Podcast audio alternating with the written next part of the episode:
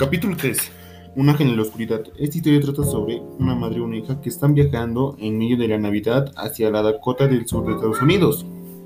Eh, pero cuando ya estaba yendo, la tormenta era muy terrible porque estaba de nieve. Su mamá ya estaba sonando preocupada mientras sacaba una fina capa de hielo de la parte de dentro del paribrisas de, un, de la camioneta que era útil para una familia numerosa, pero como ellos eran dos, tenían miedos. El chocolate de caliente del termo ya se había acabado hace largo rato. Y ya podía sentir cómo se iban enfriando sus pies. Eh, ellas se acercaban en medianoche, aunque no, había, no veían ni, ni un auto detrás ni adelante. Se pensaron solas. Estaban nerviosas, pero su madre le dijo que encontrara un reflector o marcador de kilometraje para parar ahí y pedir ayuda al señor. La hija no podía caminar más de 30 kilómetros por hora porque si no ya, ya, ya tendría miedo y fuera muy lejos. Las luces apenas podían alumbrar en medianoche, en la oscuridad. Pero su mamá tenía una, estaba viendo que encontrara y por fin pudo ver eh, un, kilo, un marcador de kilometraje y dijo que se estacionaran ahí. Luego pidieron ayuda al, al Padre Celestial y sin angustia se fueron. Mientras ahí no tenía, ya no tenían miedo, estaban cantando canciones y también la hija se unió a la madre. Normalmente sus papás le llevaban a 1700 kilómetros del día de la 1700 kilómetros que, que iba. Pero en esta ocasión no pudo porque tenía trabajos laborales. Así que como la hija apenas había sacado su licencia unos pocos meses, le dijo a su madre que le lleve a ella, porque su madre tenía miedo de ir. Mientras su madre ya se durmió, la hija estaba recordando qué había pasado en su época de colegiatura. Se acuerda del colegio que había contratado un trineo para y un par de caballos para llevar con estilo a las parejas. De, repente eh, se escuchó a Hope Bang eh, y su madre se despertó en pánico, agarrándose y luego le dijo la hija, creo que se pinchó un neumático con desesperación.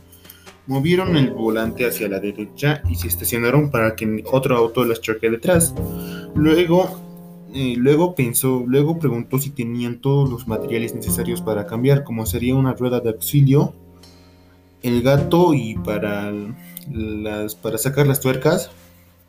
Su madre dijo que no sabía, pero su padre siempre alistaba todas las cosas. Eh, la hija encontró las cosas y dijo que iba a salir por un rato para intentar cambiarlas. Cuando la hija salió y fue a, cambiar la llanta eh, bajo, eh, creo que estaba atrás a la derecha, lo encontró y intentó colocar el gato para el, el gato y la llave de cruz para que lo pudiera subir.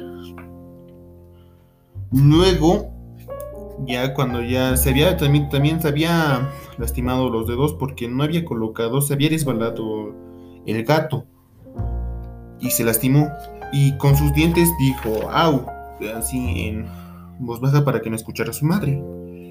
Cuando ya lo colocó eh, no sabía quería ya, quería desaflojar los tornillos pero no pudo. Ninguno de ellos. Y como ya sentía harto frío en las manos y en las piernas fue volvió al auto para calentarse su, su madre, eh, su, madre le dijo que ya no, no, ya, ya no volviera, pero la hija que ya le dijo que no se podía, lo intentó con todo y no pudo. Así que la madre eh, la agarró la hija, salieron donde estaba la llanta pinchada y se arrodillaron y oraron pidiendo ayuda. Luego de repente una, camioneta detrás de ellos se estacionó y un granjero que estaba agarrando su sombrero vino a ellas y le dijo cuál es el problema. La madre le contó todo el problema y el granjero le ayudó. El granjero desaflojó rápidamente los tornillos y lo cambió. Y luego le dijo la madre, ¿cómo podemos agradecerle con la hija? Eh, si ven a otra persona que necesita ayuda, ayúdenla. Y la madre y la hija dijeron absolutamente que le van a ayudar. Justo cuando ya querían agradecerle por todo, ya no estaba ni el auto ni las pisadas. Y la madre dio gracias a Dios porque era un ángel que le habían ayudado. Eso sería todo el capítulo 3, profe.